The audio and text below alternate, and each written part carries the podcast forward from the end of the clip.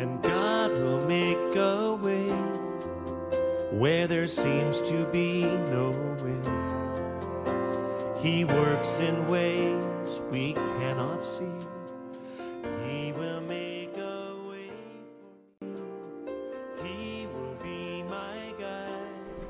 We count it a privilege to welcome you to today's episode of Streams in the Desert. This is a program packaged by the Evangelical and Pentecostal arm of the chaplaincy of the University College Hospital, Ibadan, Nigeria. This program has been designed to facilitate your encounter with God. When you meet Him, He will make a way for you where there seems to be no way. So sit back, call your family and friends to watch along with you, and we are sure you will be richly blessed. Amen.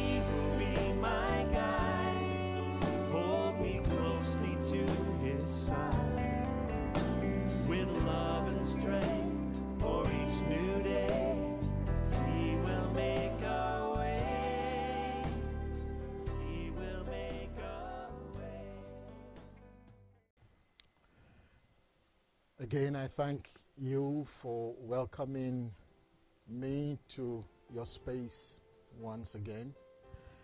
And as before, I'd like to begin with a word of prayer. Everlasting Father, again we welcome your governing presence over this episode. May your word richly profit us all as we listen. May your word richly dwell in us and bring the fruit of life. In the name of Jesus Christ, the Lord, I pray. Amen. Now, every year, about this time in the Christian calendar, we celebrate what has come to be known as the Holy Week which starts from Palm Sunday. When Jesus made that triumphant entry into Jerusalem on a donkey, children, adults were jubilating and spreading palm fronds and their clothing on the ground before him as an act of reverence and worship. Later on that week, Jesus was led to be crucified on the cross because the religious leaders and rulers of his day said he claimed to be the Son of God and the King of the Jews. Jesus was put on trial before Pilate and flogged and smitten. And they put a crown of thorns on his head as a sign of mockery to his claim as the king of the Jews. Jesus was crucified on a cross with two thieves, one on the left and another on his right. And these two characters will be the focus of our meditation this, this morning. He died in the midst of sinners and was put to death like a sinner, even though he himself did not commit any sin. Now, you may ask, why did he have to die like this if indeed it was true that he was the Son of God? Could he not have shown some miracle to prove himself? Could he not have called on God to deliver him from such a cruel death? Maybe. Maybe if he had done some miracles and freed himself from the torture, maybe more people would have believed in him. Why did Jesus, the Son of God, have to die the death of a sinner? When we read the account of the story in the Bible, we see that Jesus deliberately gave himself up to suffer and die because this was God's plan to redeem mankind. Let us look at John chapter 10, John the 10th chapter. And I want to show you some scriptures there. In verse 15 of John chapter 10, it says, I, even as truly as the Father knows me, and I also know the Father, and I am giving my very own life and laying it down on behalf of the sheep. And in verse 17, it says, For this reason, the Father loves me, because I lay down my life, my own life, to take it back again. Verse 18 says, No one takes it away from me. On the contrary, I lay it down voluntarily. I put it my own self. I am authorized and have power to lay it down, to resign it, and I am authorized and have power to take it back again. So you see, it was a plan. It was not an accident in history. It was something that God Himself had planned as a way of redeeming humanity from the curse of the law, from the curse of sin. Now, I want to also refer you to Hebrews chapter 10 and verse 7 to show that it was God's own plan this was not an accident of history. In the book of Genesis 3:15, God had made a pronouncement. He said, "The seed of the woman will bruise the head of the serpent." This is what is playing out this Easter season. The seed of the woman, the incarnate Son of God, who was not conceived of the seed of man, but of God, of the Holy Spirit. He is the one that by being nailed to the cross, by being sacrificed, by spilling his blood, his blood became the atonement for whosoever will believe in him. Now, so much for now for Christ. Let's focus on these two individuals. Apart from these two individuals, people were mocking Jesus. People were ridiculing him. They said, He saved others, He cannot save Himself. If you are really the Son of God, come down from the cross. We will believe in you. He did not respond to them. And God did not show what man expected, man expected as a display of his divinity in order to prove that he was the Son of God. No, he didn't until the very last minute. And the very last minute when he said, It is finished. Then darkness came suddenly and covered the whole earth. At noonday, and for three hours, there was darkness over the face of the earth. And then an earthquake. And then the veil that was in the temple that separated the Holy of Holies from the rest of the temple was torn in two from top to the bottom. From top to the bottom, so that it wouldn't be said that somebody tore it from bottom upwards. God, having displayed that power, and when he Jesus looked before he breathed his last. says, My God, my God, why hast thou forsaken me?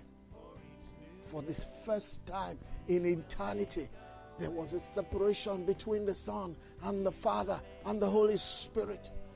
And it, God could not bear to look upon the sins of the world heaped upon his Son. He looked away, and there was a separation between the Son and the Father and the Spirit.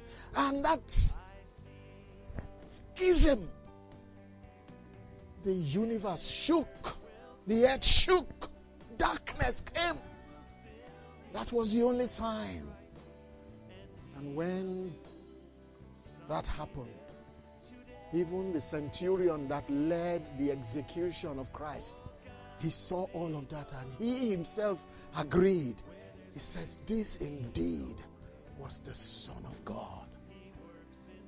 And he gave up the ghost. But now look at these two. The one of them was mocking also, like every other person. He says, Why don't you save yourself and save us and let us go? But they were thieves. But the other one said, Don't you even fear God? For the crime you have committed, you are here being crucified. This man has committed no crime. Don't you fear God? The other person, the other thief, that is, he just simply said, Please remember me when you get to paradise today. And you see, all the mocking people that were mocking Jesus, the only th- response that Jesus gave to them was to pray to the Father Father, forgive them, for they don't know what they are doing. Even the thief that was mocking was included in that prayer. Father, forgive them, for they don't know what they are doing. The only person he directly responded to was that thief who pleaded, Be merciful to me.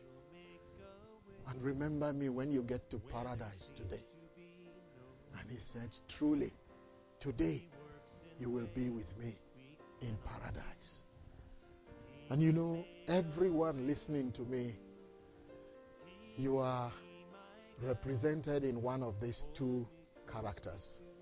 You are either mocking and saying you don't believe that Jesus is the Son of God, or that Jesus is the Christ, or that his death has anything to do with us. Still, Jesus is praying for you. Father, forgive them. He loves you, for they don't know what they're doing.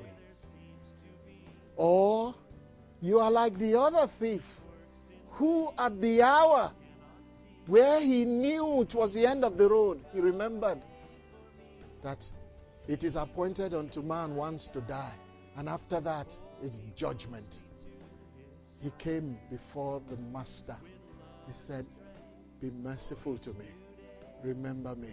And Jesus responded directly to him Today you will be with me in paradise. Jesus had power to forgive his sins. He forgave him. And that day he went with Jesus to paradise. Which one would you be? Those still mocking and refusing to believe that Jesus is Christ? Or the ones who are penitent and remember that they must give account of everything we have done in this life before God? I urge you as you listen this Easter season, as we commemorate his death and his resurrection, he is right now at the right hand of majesty as our high priest, as our advocate, advocating for you, still praying. Forgive them, Lord, for they don't know what they are doing. Will you switch today and become like the other thief who will say, Forgive me and remember me in paradise? Or will you remain in arrogance, in mockery of Christ? The choice is yours. But if you do, It opens the door to your heart for the Spirit of God to come in and become resident in you. It opens the door to your life for Him to begin to cleanse you from all your sins and all your faults and make a way for you in this life. He makes this solemn promise. Every mountain shall be leveled before you, the valleys shall be exalted, the crooked parts of your life shall be made straight, and even the rough places shall be made smooth. That's what he means when he says, I came that you might have life and have it more abundantly. Will you accept this life? He says, but the, on the contrary, the enemy, the enemy of your soul, he came not but to steal, to kill, and to destroy. Which would you have? Jesus still waits with arms wide open. Come now, he says, let us reason together. Though your sins be as scarlet, they shall be as white as wool. Even if they are as red as crimson, they shall be as white as snow. Because the blood of Jesus cleanses us from all unrighteousness. First John chapter 1 and verse 9 says, If we say we have no sin, we deceive ourselves. The truth is not in us. But if we confess our sins, He is faithful, He is just to forgive us and to cleanse us from all unrighteousness. That's what Easter is all about. Will you accept Him today? Bow your heads and let's pray together. As we pray together, say this prayer after me. Father, I thank you for bringing this word today and giving me another opportunity, a second chance to make peace with you. I confess that I am a sinner and that I have gone astray from the path of righteousness that you made for me. I repent of my sins today. And I ask Jesus Christ, who died in my place on the cross, to forgive me now and to cleanse me from all my faults and come into my life as my Lord and my Savior. And I receive Him into my life now. And I ask as I surrender my life over to you, O God, be the Lord of my life. Be the Savior of my life. I hand over my life to you that you will manage my life henceforth. And Lord, I thank you for hearing me as I pray in Jesus' name. Amen. Father, all those who have prayed that prayer, Lord, take them and translate them from the kingdom of darkness into the kingdom of our Lord Jesus Christ. And in their lives, O oh God, demonstrate your governance, your power, and make the way for them where there seems to be no way. Water their lives with the water of life. For your glory and honor, I pray in Jesus' name. Amen.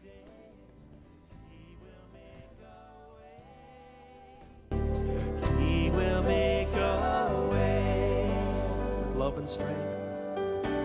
with love and strength.